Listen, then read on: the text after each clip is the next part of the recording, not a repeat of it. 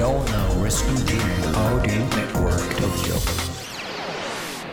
京ライフワークトークこんばんは番組ナビゲーターの田中由衣子です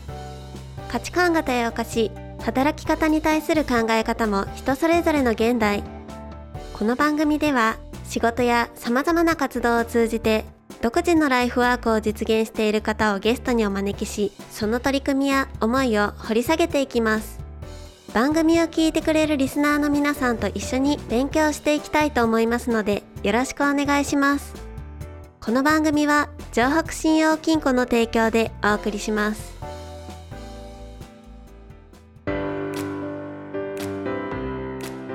長くて暗いトンネルに迷い込んでしまったような毎日。いつ終わるのかわからない先の見えない日々に不安が募りますよね。心配で心が折れそうな時があったとしても今までたくさんの困難を乗り越えてきたあなたならきっと大丈夫。輝く未来を信じて私たちと一緒に出口を探しに行きませんか？今できることから一歩ずつ。城北信用金庫です。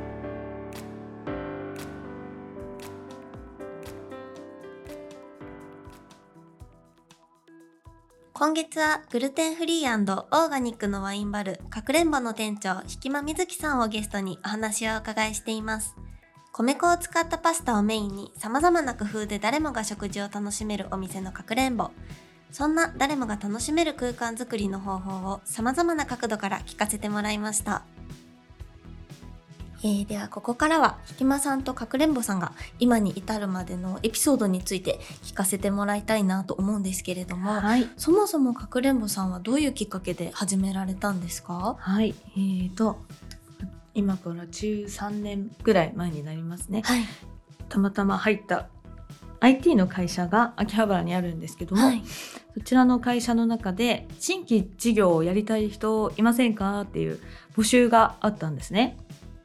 で、私は IT 企業に就職したはいいものの、向いてないなって思いながら毎日パソコンと格闘して眠気に眠気と戦いながら なんとか仕事をしていたんですけどそんな時に社内でそういう話が上がって、はい。で私は料理がすごい昔から好きだったんですね兄弟が5人いるんですけども、はいあの昔から、まあ、長女だったので家族の食事を作ってみんなに食べさせてあげるっていうことをやっていたので料理が好きっていう一つ趣味がありました。でなので新規事業やりたい人いませんかっていう時に、えー経験はなかったんですけれども飲食店をやりたいっていうふうにすぐに真っ先に思いました。あーでもなんか IT で新規事業で飲食店ってすごい、そうです 振り幅すごいですね。そうなんですよで他にもいろいろなアイデアが出て、はい。他のアイデアは結構 IT 寄りのシステム寄りのはい。新規事業だったんですけど、なんかそうなりそうな感じがしますね。でそんな中全く違うことを言ったのが私でその会社の社長が、えー実は全く違うやったことないことをやりたかったらしくてそこが一つマッチしたっていうのがありますね。はい。なので私はこういうことがやりたいっていうふうにプレゼンをしまして、えーじゃあそれは面白いアイデアだからチャレンジしてみようっていうことで企業内ベンチャーという形で会社を立ち上げて飲食部門っていう形でやらせていただきました。えー、そうだったんですはねい。なんでこう IT から飲食だったんだろうってすごい思いました。本当ですよねなんかうんしかも経験もなくやチャレンジしようって多分若さゆえだったのかななんか何でもできるって思っちゃってたんですよね。はい。まあとりあえずやってみないそと始まらないですもんね。うんへえ、でもあのひきまさんが5人兄弟っていうのもびっくりです。ああそうですね今さらっと。はい。食べに来られたりとかもしますか？あよく来ます。あはい。でもやっぱりいつになっても、まあ、家族にご飯を作って美味しいって言ってもらえるのは嬉しいので、はい。やっぱそれが原点なのかなとは思いますね。へえ、あの米粉のパスタも、はい。あの自家製っていう風にあの、はい。おっしゃってましたけど、はい。あのこれ開発もお店でされたんですよね。はい。そうですね。自家製麺なので、えーお店をオープンする前か、はい。えー1年間準備の期間があったんですけれども2009年にお店をオープンして、はい。2008年に会社を立ち上げて約1年間準備をしたんですけどもその1年の間に、えー物件探しをしながら並行して取引先を探しながらメニューを決めたりあのメニュー開発ですねレシピを考えたりとかしながら麺の研究もそこで並行して行ったんですけどやっぱり米粉の生パスタ麺っていうのがやっぱり前例がほとんどなかったのでしかもあれですよね。123年前ってことですもんね。そうなんです。なのでどっかのお店に食べに行って研究するとかもまあほとんどできなかったんですけれども、米粉を仕入れる仕入れようと思った仕入れ先の製粉会社さんに話を聞きに行ったりだったりとかあと製麺機メーカーの方に協力いただいて何度かその米粉を持ち込んでその製麺機メーカーさんのテストテスト室であの試させていただいたりとかして、はい。試行錯誤しながらやったんですけども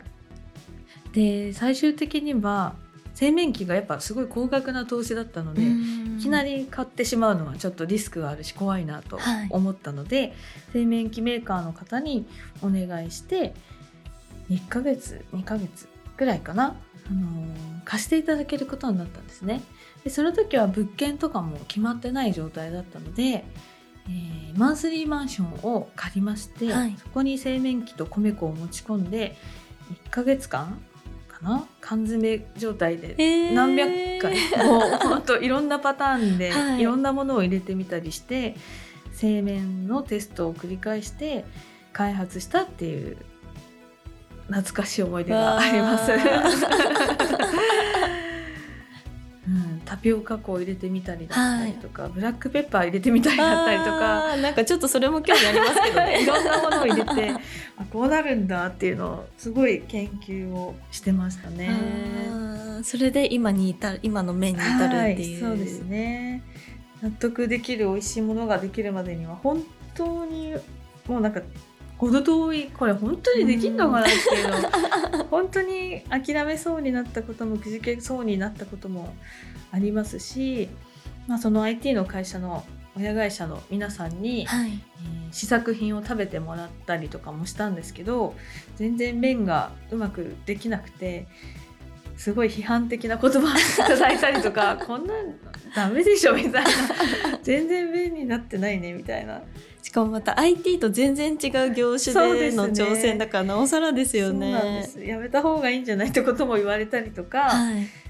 小麦を使ったらっていう意見もあったんですけうん。どそこだけはもう絶対に誰に何を言われてもはい。譲れないと思って小麦を入れてしまったらもう全てがパーになってしまうっていうか小麦アレルギーの人も食べれる麺を作りたいと思ったのに少しでも入れてしまったらそれがなしになってしまうのでこれはどんなに難しくても、まあ、小麦を入れずにグルテンを入れずに作ろうって決めてなんとか開発して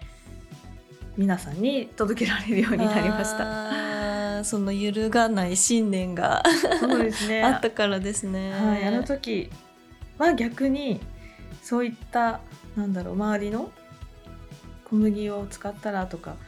米粉100%でやるのは難しいんじゃないっていう意見を聞かなくてよかったなって後後々思うところではいやーそうですよね。それがもう今かくれんぼさんの強みですすもんね。そうですね。はい。本当に米粉にこだわってよかったと思ってます。あーえーその、ま、開発もすごいあの、大変だったと思うんですけど、おはい。店を始めてからもあの、大変なこととかってはい。何かあったりしましたか、そうですね。もう最初の1年は当然のようにはい。お客さんが怒って帰ってしまったりとか、はい。もう怒られることが もう本当に頻繁にあって、はい、えなんで怒られちゃうんですか？ま あそれが私は23歳の時にはい。オープンしたんですけれども、まあ、社会経験も少なかったし、はい。えーまず飲食店の経験がなかったままお店をオープンして店長に就任したので、はい。えー最初は実は水の運び方もよく分かってなくて、はいはい。えー飲食店を回すっていうことが分かってない状態でのスタートだったのでもう大混乱でした。あーでもそうですよそうでオーね。プンしたてってやっぱり人がいっぱいいらっしゃるので、もうお店は大混乱でお客さん待たせすぎて全然回らなくて帰ってしまったっていうこともありますし、はいなんか出したお料理がちょっとこれなんか冷たいよっていうクレームがあったりだったりとかですねソースがちゃんと温まってないよとかいろんなことをお客さんに言われまして、はい。でそうだったんだってすごい反省してそれ一つ一つをどうすれば確実に出せるんだろう。例えば一つの野菜が大きいカットだったから火が通るのに時間がかかってたんだなだからなんか冷たかったんだと思ってカットの大きさをちっちゃくするように工夫したりだったりとかソースはきっちり温められるように何秒って決めようとかやっぱりそこもお客さんに怒られながら育てられたなっていうのが大きくて本当に迷惑たくさんかけちゃったなっていうのはあるんですけれども、まあ、それでもなんだろうなお客さんが見放さずにっていうか、叱ってくれるっていうのももうなんだろうもうこんな店来ないよって思えば言いもしないじゃないですか。うんそうですね。を言ってくれたっていうのはすごいありがたいことだなと思うのでそれでお店が改善できたっていうことがたくさんあるのですごい私が未熟だったばっかりに苦労したこともたくさんあったんですけども、うんまあ、お客さんの意見とか助言によって、えー乗り越え少しずつ乗り越えて今があるなと思ってます。なんかやっぱりこう言っていただかないと気づけないことってたくさんあるじゃないですですか。ね。なんかやっぱりそう言ってもらって初めてこう、うんトライアンドエラーというか、んんうんができますよね。そうですね。なのでそういったお客様の意見っていうのは今でもすごく大事にしていて、はいえーこういうことがあったよとかすごく耳を傾けてじゃあそうしないようにするにはどうすればいいかなっていうのを考えてスタッフたちに共有するようにしています。さっきひきまさんがあの麺の開発の時に、うん。米粉っていうところは言われてもこうぶらさずにはい。っていうふうにおっしゃってたじゃないですか。はい、ででもなんかやっぱりこうお客さんの声は、うん。あの耳を傾けてバランスがすごいいいいんでしょうね、あきっと。そうかも。誰の耳にも耳を貸さないってなるとちょっと確かに成長しなくなっちゃいますもんね。えー、すごい勉強になります。ああいえいえありがとうございます。えーえー逆になんかこうお店をやっててよかったなとかっていうはいエピソードとかもありますか？はい、たくさんあるんですけれども、最近特に印象に残っているのはパスタを食べられてるご夫婦の方がいてでテーブルの上のグラスの水が少なくなってていたので、はい私が「お冷や失礼します」ってお水を汲みに行ったんですねそしたら奥様の方がもうなんか食事しながら大粒の涙がすごいポトポトポトポト垂れながら、はい。食事されていてえなんかやっちゃったかなと思って。心配になっちゃいますよね。えどうかされました？大丈夫ですか、はい。っていうふうに伺ったんですね。そしたらそのお客様がパスタが食べられてもうすごく嬉しくてって。嬉し涙だったんですね。嬉し涙で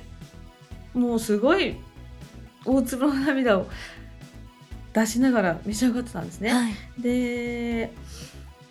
あそうなんですねってお話を聞いたらすごいパスタが大好きな方だったんですよ。はい。で突然小麦アレルギーになってしまってあー10年ぐらい食べてなかったそうなんですよ。はい。で、えーかくれんぼがテレビ番組に出ていてそれをたまたま見ていたそうなんですね。はい。で米粉のパスタっていうのを見てあこれだったら私も食べられるかもと思ってわざわざ遠方から足を運んでいただいたんですけれどもでそこで食べたパスタにすごい感激してくださって、えー涙を流している姿を見てあ私この仕事やってて本当よかったうん。な米粉でやってて本当によかったって思って私もその場で あのなんもらい泣きしちゃって。一緒に。お客さんと一緒に泣きながら。嬉しさをそうですね共有喜びを共有できて。いや本当にそれは感動した瞬間です。あーでもなんか嬉しいですね。本当に嬉しかったですそれからも本当頻繁にたびたび通っていただいてて、はい。ここだったら美味しいパスタが食べれるっていうのですごい嬉しいですね。来週も引き続きグルテンフリーオーガニックのワインバルかくれんぼの店長ひきまみずきさんをゲストにお話をお伺いします。どうぞお楽しみに。東京ライフワークトークでは番組へのご感想やこんな人にインタビューしてほしいといったご要望を募集しています宛先は ant ハンモック東京ハンモックはアルファベットの小文字で h a N D M O C K です。明日も実りある一日になりますように。